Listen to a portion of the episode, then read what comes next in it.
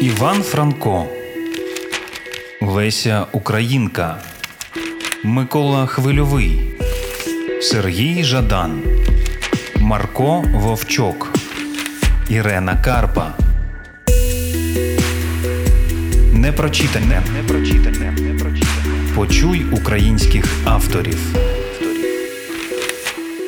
Майк Йогансен. Подорож ученого доктора Леонардо і його майбутньої коханки, прекрасної Альчести, у Слобожанську Швейцарію. Епізод 3. Книга 1.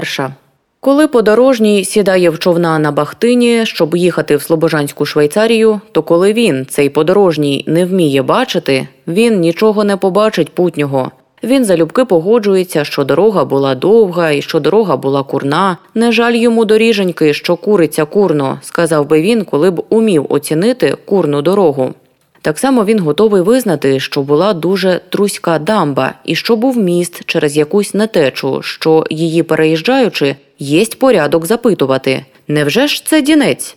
Ніхто з них не знає, що ця фраза ріднить їх з тією легендарною бабою, яка, погостювавши у Харкові в кума, розповідала потім у доповіді про подорож. А доповідь ця відбувалася перед хатою на колоді, де вже багато було налузано насіння, сказала в своїй доповіді. А у Харкові Дінець поганий. І хоч оця баба і передбачала пишний проєкт провести в Харків Дінець, проєкт почасти зреалізований фотографом Довбнею, бо фотограф Довбня, зробивши знімок Лопані, пофарбував її у всякі кольори, зробив утроє ширшою, намалював на ній пароплава, а над нею аеропляна. І навіть, здається, чи не пустив десь у береговій піні пухкеньку німфу в купальному костюмі. Хоча баба це все передбачала, казавши, що в Харкові Дінець поганий. Але подорожній ніяк би не згодився з тією бабою поріднитися. Тим часом баба могла б дечого навчити подорожнього, назвім його Леонардо, і умовимося, що він з фаху свого доктор і бачив усякі краї. Бачив справжню Швейцарію і ходив на Монблан, але не наважився зійти на Матергорн. Бачив справжню Баварію і, нехай буде, бачив Червону Баварію під час повстань у Німеччині. І бачив також Нову Баварію. Отже, Леонардо, подорожній і лікар, обіймаючи за талію, скажімо, просто і без претензій, Альчесту, не спостеріг нічого, окроме куряви, дамби і нетечі, яку він ще й до того взяв за Дінець. Але для легендарної баби, створеної нашою фантазією, було по дорозі багато цікавого. Був терофазеритовий завод і багато хат під терофазеритовими дахами. Були ворота, що над ними стримів хрест, якимось старовинним звичаєм. А самі ворота мало не всі були вимазані дьогтем, теж якийсь старовинний звичай. Але недаремно фантастична баба копилила губу, уявляючи собі дівку, в якої знайшлася самосійна дитина, чи, конкретніше кажучи, безкоровайний син. Буває, що старовинний звичай набуває нового змісту. Так доктор Леонардо обіймав рукою за талію Альчесту, хоча вони сиділи не в кареті, а на лінійці. Так і хлопці парубочного віку мастять тепер ворота не тій дівці, що грішила, а тій дівці, що не схотіла. Щулячи своє старе око, вигадане, як сказано нами, баба спостерегла б хатку з двома віконцями і забитими тепер дверима, що якось химерно виходили просто над призьбу. Це була колись монополька, сказала б баба. А величезні три літери на терофазеритовім дахові тієї хати, літери МСП, що доктор Леонардо вважав за марку терофазеритової фірми, виявилося б були просто візитова картка, і значили вони «Микола Семенович Половинка», а не «Московська сільська промисловість», яка, відома річ, терофазериту не виробляє, а виробляє інші речі селянського вжитку, як от праліне, зефір, мікадо, крем-мокка і інше. Так само доктор Леонардо не звернув достатньої уваги на каланчу, зверху якої невсипущий пожарний оглядає Слобожанську Швейцарію, саме в ті дні і години, коли він не спить під грушею. Проминув він і невеличку камінну будову, що містить у собі електростанцію, а ще раніше в Замості не побачив повороту на Зідьки. Щоб бути справедливим, треба сказати, що доктор Леонардо, піддержуючи на дамбі однією рукою Альчесту, а другою рукою портманто, указав їй на одинокий димар, ліворуч, десь за мжею. Але і тут доктор Леонардо занадто стурбований цілістю двох об'єктів, піддержуваних його правицею і лівицею, не встиг визначити точно, що то був за димар. «Тут, мабуть, цегельня. О, Альчесто!» – сказав він, – «де виробляють цеглу, з якої околишні селяни не будують своїх домів. Та й що інше може бути в такій містині? Може, якийсь химерний фантаст сказав би, що це паперовий млин?» «Ні, це не те», – обізвалася б вигадана моєю фантазією баба, коли б вона випадково опинилася б коло підводи. «Це не млин. Це в нас, бачте, бамажна фабрика». Але в цей момент підвода перегнала б бабу, зап'явши її завісою куряви. І Альчеста так і не почула б слів цього нереального персонажу. Отож, доктор Леонардо і Донна Альчеста ще не сіли в човна на Бахтині, щоб їхати в Слобожанську Швайцарію, а навпаки, допіру в'їхали в місто Зміїв. І перед їхніми очима промайнули інваліди, що торгують хлібом. У Змійові хлібом торгують перекупки та інваліди. І до цього затишного місця не доходить і поговір про те, що в Слобожанській столиці хлібом торгують виключно греки по формулі «що ріг, то грек, що грек, то хліб». Так само не чували в Змійовій про війну, що її воюють харківські греки з циробкопом. Кожного місяця благородні елліни відступають циробкопові ріг за рогом, подаючися на околиці скитського міста. На базарі Леонардо і Альчеста спостерегли низку яток просто під небом, що нагадали їм життя рідної Італії, наполітанські житла і сонячне калабрійське вино. Бо на ятках стояли безкраїми рядами пляшки. Пляшки повні й пляшки порожні, а коло них мостився народ, закушуючи хлібом. «Це не вино», – сказав доктор Леонардо. «Це навіть не хлібне вино, як на Україні називають картопляний спирт, розведений на 60% водою. Це той питомий напій, що його дійсно роблять з хліба на Україні, а в Росії роблять з клюкви, бо там клюква заміняє людям хліб. Це квас! Квас!» «Я хочу попробувати цей квас», – сказала Альчеста. «Люба моя», – почав був Леонардо, але доктор Леонардо, хоч і подорожувавши довгі роки з Альчестою, ще не мав щастя любити її остаточно і повно, а тому він допоміг Альчесті зійти з приступів лінійки і підвів її до ядки. Елегантною ручкою, затягнутою в лайкову рукавичку, Альчеста взяла шклянку, але негайно поставила її назад. «Ти могла б сміливо пити, о Альчесто», – сказав Леонардо. «Сифіліс найбільше поширений у селах над річкою Уди, селах великоруських, де немає ні одного, хто не був би хворий. Ці старовинні оселі, старіші від усіх українських осадів, були основою для військових селищ державного експериментатора Аракчеєва. Він не мав повного успіху в своїх експериментах і виплекав у селищах тільки один бік військової доблести, а саме венеричні хвороби». Але Зміїв – це відносно недавня колонія західних українців, і тут сифілісу немає. Отже, ти могла б сміливо пити з цієї шклянки. О, Альчесто! Бач яка, щоб її правці взяли, сказала перекупка услід Альчесті, що, мов злякана пташина, пурхнула назад до підводи. Чи вас вести до провалля? Запитав візник. Мужчина на вигляд Ахілес, а на прізвище Черепаха. «Дорогий Черепахо», – відповів доктор, отсуваючи портманто. «Я хотів би, щоб ви повезли нас на Бахтин. І це не тому, що провалля, від якого Зміїв дістав своє легендарне прозвисько, було б нецікаве для нас. Бо великий і грізний мусив бути той Змій, що провалив землю і перший з сухих житніх полів глянув на вогку розкіш плавень, плес, заток і колін синього Дінця. А тому, що ми мусимо їхати човном від Бахтина. Більше того, ми мусили їхати човном вже в початкові першого розділу цієї книги і в початку другого розділу цієї ж таки книги. Закони фабули, милий Черепахо, непорушні й непохитні, як фізичні закони, що ви знаєте добре й самі. Згадайте, як ви, розповідаючи про спійману вами на доріжку щуку, казали своїм приятелям і іншому козацтву, що щука була не більша і не менша, як 8 фунтів завважки. А вже потім додавали, що щука тая перебила хвостом поводок і зірвалася, навіть не дійшовши до корми вашого дощаного човна. Отже, я мушу просити вас, друже Черепахо, скоряючися фабульним законам, вести нас на Бахтин». «Володько», – сказав селянин Черепаха, звертаючися до свого коня масти гідної. «Володько, Хіба вони понімають? Він заплатив мені рубля, щоб я їх віз на Бахтин. І я везу. Володько, сказав ще раз селянин Черепаха, поточився і впав коло возу на шлях. Альчеста зойкнула і затулила обличчя лайковими рукавичками, але Черепаха уже звівся на ноги, вибрався на лінійку і хльоснув по коневі. «Він, мабуть, пив багато квас», – сказала Альчеста. Та Черепаха не погодився б із тим, коли б він чув ці слова. Він випив просто свою ранішню порцію, потішаючи себе, як і кожного дня, тим, що його скривдила баба-перекупка. Він згадував цей факт кожного разу вранці, коли особливо гостро відчувалася потреба випити, згадував мовчки і про себе. А випивши, він починав про цей факт розповідати.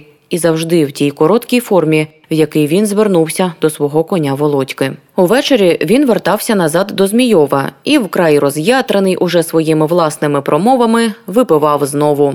Другого ранку йому сильно кортіло випити, і він знову згадував про той факт. Так минало життя селянина Черепахи і його коня Володьки. Коли подорожній сідав у човна на Бахтині, то перед його очима розгорнулася така картина – ліворуч, поблизу берега, селянин Черепаха ховав у кишеню паперового карбованця і, очевидно, лагодився їхати випивати, тільки но востаннє повторивши свою коротку промову. Праворуч, у човні вже сиділа Альчеста, поклавши ніжки на купу йору, вкинутого в човен, щоб не було мокро. Просто за спиною подорожнього доктора Леонардо, скажімо, розлігся перший краєвид. «Те, що ти бачиш перед собою, о Альчесто», – сказав подорожній, виключаючи звідси фігуру добре збудованого і добре одягненого чоловіка, доктора Леонардо, що втім зараз розбереться і зостанеться в самих трусах, «те, що ти бачиш перед собою, виключивши цю фігуру, це ще не є Слобожанська Швейцарія. Це, я сказав би радше, Слобожанські прерії, по яких, як ти можеш бачити в бінокля, пасуться не бізони, а довгорогі корови й бики сірої масти. Сумирні й флегматичні онуки степового Тура, що так безрезультатно носив на своїх рогах князя Мономаха. Вони скорилися людям і їх привчили, принаймні в коров'ячій їхній частині, давати людям молоко, лише зрідка перекидаючи дійницю. Навпаки, того птаха, що, як ти бачиш, ніби спинився над бором у долині, люди ще не привчили класти яйця і жити на дворі. Це степовий орел». «Це орел!» – скрикнула Альчеста, хапаючи бінокля. «Я думала, це ворона. Невже ж тут є орли?» «Це степовий орел», – сказав доктор Леонардо. «В бінокль тобі видко його тупі, незагострені крила. Один такий орел сидів тут, у Зміївськім лісництві, років 2 тому, поки його не перевезли в Слобожанську столицю. Я дізнався про це з еспанських газет. Тепер подивися на цей широкий поділ, на ці сотні озір, колін і заток. Ліворуч ти бачиш піскову дюну і на ній бір. Праворуч од нас Бахтин, а далі почнуться гори». Колись увесь цей поділ був одна широчезна синя ріка, і це було не за царя Томка, коли була земля тонка, а значно пізніше, приміром, за князя Мономаха. Навіть доплив цієї ріки, славнозвісна річка Лопань, колись була чималою рікою. Журавлівський крамар, нечепір убий батько, міг би розповісти тобі про те, як у Лопані за його пам'яті ловили аршинних коропів, і навіть точно показати довжину такого коропа на своїм прилавкові. І в не таку сиву давнину, значно ближче до наших часів, коло молдавського млина утопився не зовсім тверезий візник.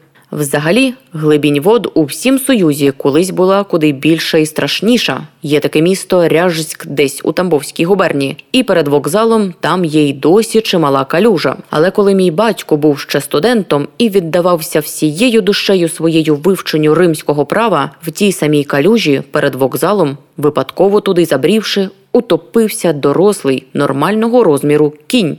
Епіорніс, у яйцях якого і досі чорні тубільці носять воду, як у цебрах, зник, і ми вже ніколи його не побачимо. Але ріка весною показує, яка вона була колись, коли вона затопляє весь поділ і лівим берегом для неї бір, а правим ліс, і примушує задончан ходити до Лиманської церкви замість до Зміївської. Вона збиває телеграфні стовпи, і покірні стихії задончани тепер замість стовпів становлять соснові дрюки, зваживши, що все одно і стовпи знесло б водою. А раз знесе, то навіщо їх ставити, вирішили задончани і пустили стовпи на сволоки. «Леонардо, любий», – сказала Альчеста, – «в дитинстві я була така ж розумна, як вони. Я не хотіла мити рук, бо вони ж усе одно забрудняться. Тепер я мию, правда, але ж я завжди ношу тепер рукавички». Вона схопилася і простягла до Леонардо пару незвичайних рученят. Човен злегка схитнувся, і Альчеста оперлася правилкою на борт. Човен нахилився трохи направо, і Альчеста в чарівнім зусиллі вирівняти його налягла на лівий борт. Човен перекинувся і накрив собою подорожнього доктора Леонардо і елегантну Альчесту, яку він ще не мав щастя любити остаточно і повно, хоч і подорожував з нею вкупі протягом довгих років. Степовий Дінець неглибокий, і доктор Леонардо не злякався ні на мить.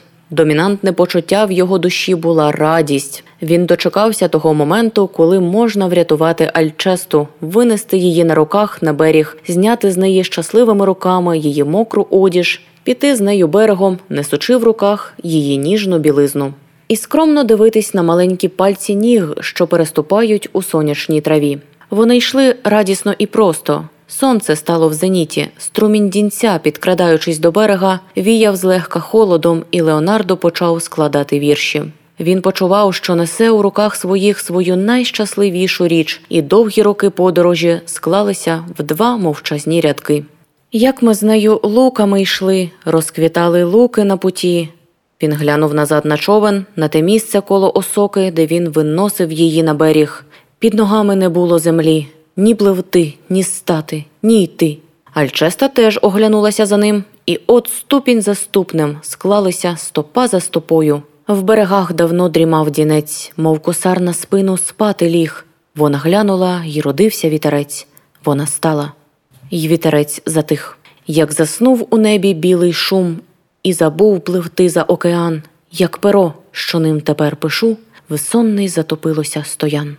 Сонце! Леонардо вже бачив, як воно заходить для нього, щоб дати простір його радості. Як спалив зелену лісосіч і погас родіючи ромен. Як минали ніч і день, і ніч. Як минали день і ніч, і день.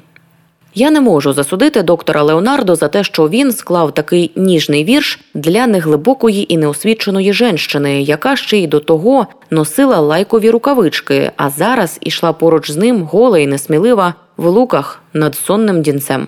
Любов не хоче знати нічого про розумову нерівність і недостатню освіту. Може бути, що доктор Леонардо збирався перевиховати і навчити цю ніжну і капризну жінщину, що гола тепер здавалася йому 17-літнім дівчам. Але можливо, що він і не збирався її перевиховувати і вчити. Адже ж доктор Леонардо був зовсім не комуніст і навіть не громадянин Радянської Республіки. Як показує вже само його прізвище, він був італієць. У книгах невеличкої церковці недалеко Болоньї і досі можна знайти запис про те, як 37 років тому у Олександро Пацці, повіреного цієї самої церкви Святого Франческа, народився син Леонардо Пацці. Це і був наш подорожній доктор Леонардо.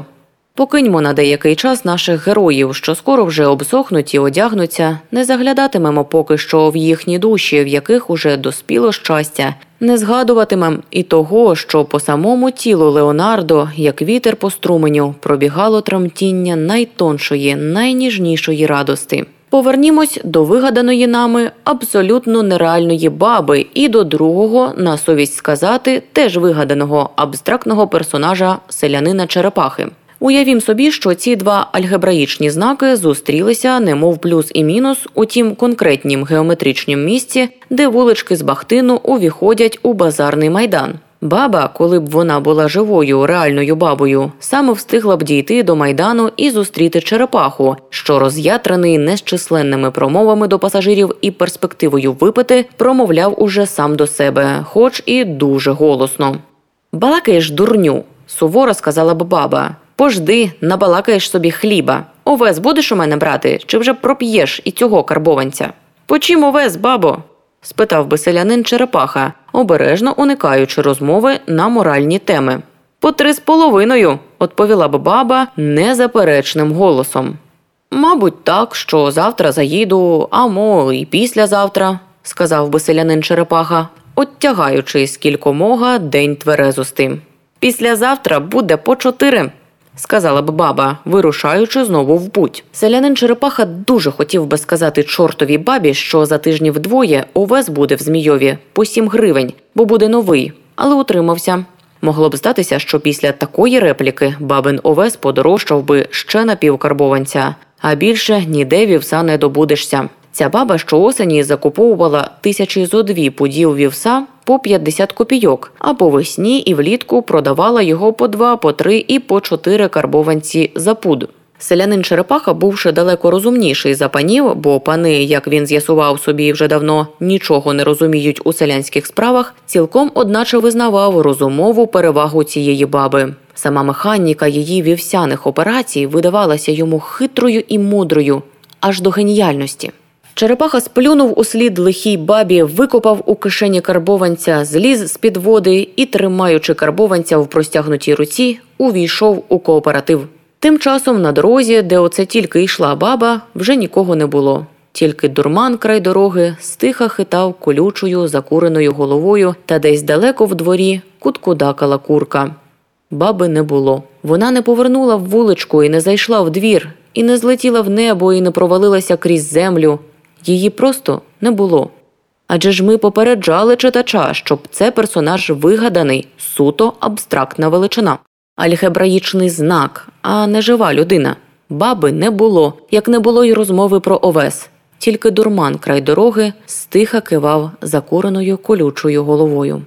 Захопившися апокрифічною бабою, ми покинули доктора Леонардо і його майбутню коханку Альчесту голих, ідучи попід берегом Степового Дінця. А моральний читач міг би уже бозна що подумати про них, зважаючи на небезпеку такої подорожі для двох ставних живих людей з гарячою італійською кров'ю в жилах. Але аморальний читач забуває, що доктор уже стримував свою пристрасть протягом довгих років подорожі, і тим легше міг стримати її зараз протягом з кількох годин чекання. Леонардо спинився, міркуючи. Вони могли б зараз вибратися на першу кручу, на якій уже було врізано стільки ініціалів, дат, імен і любовних пам'яток. З цієї кручі вони могли оглянути весь поділ Степового Дінця. Задонецький бір у синій імлі, великий лиман за бором, залізничний міст коло Якубина і десь далеко, під самим крайнебом, потяг. Вітер міг би донести до них у південній тиші, немов потойбічний гуркіт вагонів і дихавицю паротяга. Праворуч за кручею вони могли б побачити вже й гори, ввістя в Слобожанську Швейцарію. Вони могли б і просто іти далі берегом Дінця аж до самої Гайдари. Вони могли нарешті знову сісти в човна і за водою дістатися до перших гір. «Люба Альчесто», – сказав доктор, – «я пропонував би знову сісти в човна. Правда, нам доведеться вертатися назад. Але в нас багато часу, а фабульні закони невблаганні». Альчеста нічого не казала, а стояла й дивилася в траву. Леонардо тихенько взяв її за руку і повів до човна. Вони не балакали більше. Леонардо вигрібав, откидаючися назад. А Альчеста, підстеливши під себе одежу, лежала на бушприті й дивилася у воду. Химерне зілля коливалося і вигиналося під струмом, витягалося в хаї, а між ними розривалися провалля й коридори, з яких злякано тікали перисті окуні й червонопері язі. Дно коридорів світило золотим піском, поволі ставало зеленіше, синіше і зовсім зникало в каламутній імлі. Над нею ж метушилися риби. Дно човна шароділо полотаттю і, затопляючи білі й жовті лілії, видушувало з них ефемерний грушево-медовий аромат. Зелено-золотий жучок вибрався з лілії на борт, повз поволі і, м'яко лоскочучи, зліз на руку Альчесті. А над Леонардо носились чайки. Немов дні його недовгої подорожі, вони проносилися перед очима, гострокрилі й світлі, і, здавалося, ні одна не верталася знову. А десь з білої хмари висипалися нові й нові легіони теплих сніжин і падали перед очима на ріку. Дінцеві ж не було краю. Неширокий і бистрий він ховався за очеретом, повертав на схід, на південь і знову на схід. Ніс човна далеко-далеко вбік і раптом через довгі години знову пустотливо показував своє, уже раз перейдене водяне тіло, десь за 50 кроків праворуч. Леонардо покинув весла і випростався у човні. Вони в'їздили в Слобожанську Швейцарію. За ними відпливала сіть озір і колін. Кривець розбивався в Дінчик і йшов у велике плесо під Задонецьким хутором. Ліворуч попереду лежало, як колосальне дзеркало, біле озеро. А просто попереду, вогким подихом, стояла озія темних лісових гір, ховаючи під кучмою ще незнаний підгірний Дінець. Леонардо стояв як скам'янілий. Альчеста підвела голову і мовчки дивилася на ліси. На мить стало зовсім тихо. Крекіт жаб ущух. Гори несподівано затулили півнеба і застигли в чеканні. «Альчесто, Люба!» – тихо мовив Леонардо і не зміг казати далі. «Альчесто!» – сказав він з зусиллям. Вона повернула до нього голову і мовчки дивилася на нього глибокими, вогкими очима. «Альчесто!» – повторив Леонардо. «Там, десь там, серед одежі лежать мої цигарки. Дай сюди, будь ласка. Страшенно хочеться курити». Коли б я був не скромний медик, а прозаїчний лірик, яких, до речі, Альчесто дуже багато на Україні, і пишуть вони або вірші, що нічим не різняться від прози, або прозу, що нагадує дуже погані вірші, коли б я, Альчесто, був прозаїчний лірик, я так спробував би передати тобі своє враження від Слобожанської Швайцарії. Подивись, на човен впливає за 13-й поворот, і враз змінюється весь ландшафт, неначе на сцені включили лісові лямпи замість степових. Вода стає темна, тиха і глибока. Вода стає вчетверо ширша, але 3/4 її затуляє тінь лісових гір. Якби ти заплющила очі на 13-му повороті, тобі здалося б, що тебе перенесли човном в інший клімат на 13 градусів на північ. Тут прохолодно і вогко. Явори й дуби зійшли до темної ріки і закрили її риздям своїх рукавів. Човен минає останню затоку, і з лівого берега підійшли осокори. Важка хмара причалила над велику ріку і спустила над ліс якорі. Ця гора затулила від нас півсвіту. А це ж тільки перша, найменша гора. Друга, вища, ще вища, третя, четверта. Виростатимуть гори на поворотах.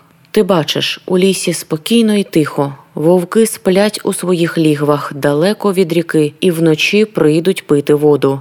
Людей нема, але дикі кози теж зайшли в саму глиб лісу. І от ти чуєш у цій тиші водявий звук, як нота, як трель дерев'яного інструменту в оркестрі. Він то замовкає, то знову дзюрчить далеко, ніби якийся птах перестрибує з гори на гору, нанизуючи за собою пасмо водявих, ледве сиплуватих, неокреслених туманних звуків. Цей птах з дерев'яним горлом – це перша флейта Слобожанської Швайцарії. Це співають дерев'яні дзвоники на шиї в корів, щоб можна було легко знайти заблукану тварину. Тепер подивися на ліс. Бачиш над кронами його, що вже на самім шпилі гори стоять прозорі прямовисні димові стовпи, ніби з 10 авелів водночас запалили свої вогні в райському лісі. Вони злегка коливаються, коли набіжить вітерець, і потім знову випростовуються вгору. Вони трохи сітчасті, ніби хтось простяг сушити верші, прип'явши їх до хмар і до лісу. Це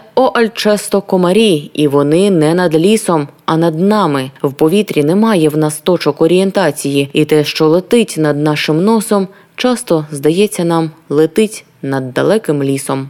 В історії полювання є не один випадок, коли мисливець хапався рушниці і стріляв у муху, гадаючи, що то качка летить над кущами. Ти давно чуєш, як межі водяві дерев'яні трелі втручається вищий, чистіший, довший тон. Це друга флейта. Флейта пікколо Слобожанської Швайцарії. Ти можеш бачити, який пікколо грає цю флейту. Чи не здається тобі, що ці ластівки, от над горою, трохи ніби більші, ніж треба, і крила їх не такі серповидні? От пливе одна така ластівка. Крила її складені правильним півмісяцем. Крізь них просвічує сонце і дим. Ці крила блідо-оранжеві, а пера слабо-блакитні. Це і є пікколо. Це золотава щурка, як кажуть, єдиний залишок колишньої тропічної фауни ще перед великою мандрою льодових полюсів землі. Дядьки називають цього птаха бджолоїдом, бо він полює залюбки на бджіл. А от над річкою щогнув куди яскравіший самоцвіт. Він сидів на очеретині, коли його сполохав наш човен. Це кролик-рибалка, так звуть його англійці, а в нас він називається синьовуд. І от що далі в глиб лісу запливає човен, то густіші й багатші стають звуки. До дерев'яних дзвоників і золотавих щурок долучається металевий тимпан. Гострий і прикрий – це кричить чапля. Мов кларнетові півники в оркестрі вистрибують дикі високі вигуки, це клехчуть яструби й соколи. І під усім тим, мов вечірні дзюрки цвіркунів, розстелилася сіть голосів дрібного співочого птаства. Приблизно так, або ще солодше, я змалював би тобі, о Альчесто, ландшафт Слобожанської Швайцарії, коли б я був прозаїчний лірик. Але що я не прозаїчний лірик, а лише лікар-венеролог Леонардо Пацці з-під Болоньї, я спробую якось інакше висловити тобі, о Альчесто, те, що я почуваю при тій умові, що ти знову даси мені цигарку з числа тих, що є там, десь там, серед одежі. Ми підпливаємо до Косача. Он там понад дубовим і ясеневим молодняком на горі стримить одиноке дерево. Здається, що це та сама гора, де козаки-ченці насадовили садки і який-небудь дорож мав пасіку отдалік від козацького монастиря.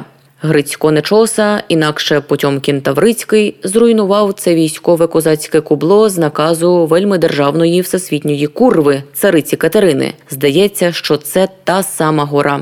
На кручі її, ти бачиш, хтось вирізав своє прізвище – Перебийніс. Але не треба думати, о Альчесто, що це той самий Перебийніс, котрий просив мало 700 козаків з собою і рубав ляхам голови з плечей, а решту топив водою, вирізав на цій кручі своє молодече прізвище, дане йому за те, що хлопцем бувши, він усім парубкам у своїм селі одним добрим ударом перебивав носи. Цей Перебийніс, я думаю, молодий хлопець з Змійова, комсомолець, працює він, мабуть, на паперовому млині і чи не грає її в футбол, де він уже не має нагоди перебивати носи, а хіба ноги ворожим бекам та гавбикам. Коли прийняти гіпотезу, що він сам, цей молодий Перебийніс, грає лівого крайнього форварда або ж інсайда.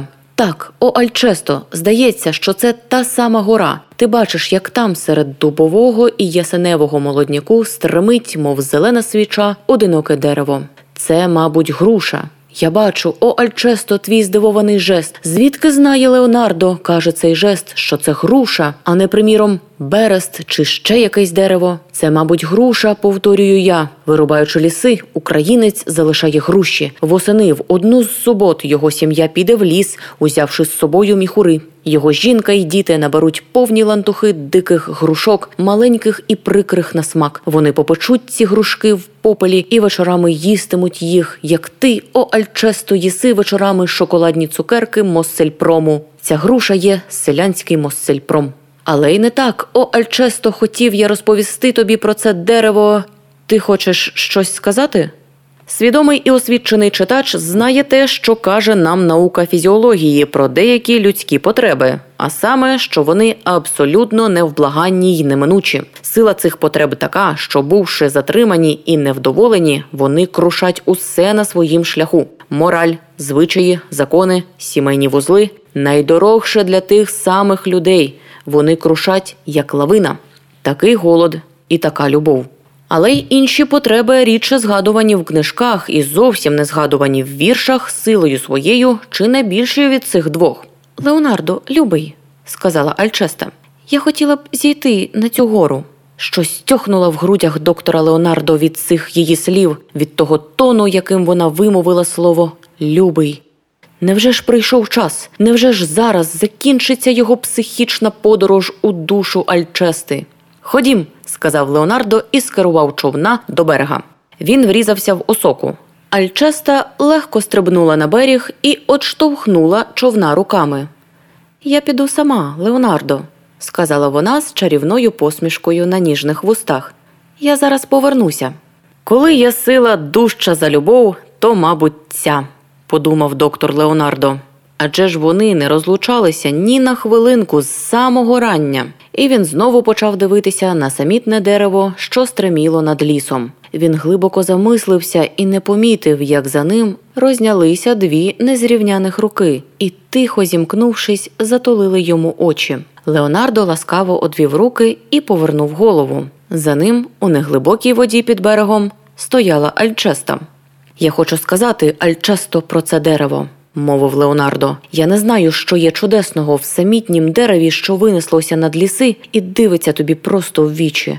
Може, воно манить душу тим, що за цією горою є знов далекі й незнані поля, і знову гори, що немає краю твоїй дорозі, і що тайна, за якою ти мандруєш на гори, розставши за першим верхів'ям, зараз же чудесно народиться за другим, і так маюватиме цілий день, поки ти не прийдеш у ніч. Це дерево, як той паротяг, що промчав повз степову станцію і навіки розстав для тебе в долині. Це дерево, як той сон, у якому ти пережила нарешті щастя і забула його на світанку. Воно, як той Ігдразил, ясен германської мітології, що вріс корінням у землю і що на нім тримається всесвіт. У того, хто створив нас з тобою, про це сказано краще і смутніше. Я думаю, що в нього більше пішло творчої сили на ці слова, ніж на нас з тобою. Хоч я розумний і спокійний доктор Леонардо Пацці, а ти – прекрасна Альчеста. Слухай». Ах, дерево у пам'яті глухій, що винеслось над обрій давніх літ. І так у полі зорянім заснуло, немов не зорі то були, а деревій. Рай деревом розкинувся над світом, і подолав полин, і переміг перій, і виріс в Ігдразил морями, хмарами і снами оповитий. Те дерево в дитячий край веде, в туман, що закипає над рікою, за ті горби, що десь за ними ген маює тайна, і розтане знов. Вже та, що їх хорунжий вітер жене за ті горби зустрітися. Любов з тобою. Під деревом, що стало серед літа. Я сказав, що той, хто створив ці слова, створив і нас з тобою. Йому, що писав цю книгу, я не був вдячний через усе своє довге життя. Бо моє щастя, майнувши переді мною, як та зоря, падало в безвість. Але сьогодні я дякую йому. Ти розумієш, за що? За те, чого ще ніколи не було на цій землі і що збудеться сьогодні, Альчесто. Я знаю, я почуваю це, Альчесто, голубко, ти досі стоїш у холодній воді, Люба!» Він вистрибнув з човна, і вони пішли вгору. Вони перейшли кущі і стали вибиратися на кручу. Перед самими очима їм ширяли золотаві щурки, листя лоскотало їм шию, і вони вибирались все вище і вище угору. Наївна загорожа з свіжого гілля перепинала їм путь. Десь по той бік гори, в лісовім яру, дзвеніли дерев'яні дзвоники. В загорожі вони побачили двері. Я думав, що тільки Леонардо побачив ці двері в білій стіні альпійської хатини, бо Альчеста, міцно вхопившися за руку Леонардо, не відривала очей від цієї давно знайомої чужої руки, що зараз буде її власною, своєю рукою. Бо вечір спадав на землю, і мусила скінчитись довга подорож. Цей випуск створений завдяки гранту, що отримала громадська організація медіагрупа «Накипіло Радіо» від програми «Стійкість», яку виконує Фонд «Східна Європа» за підтримки ERM та коштом Європейського Союзу.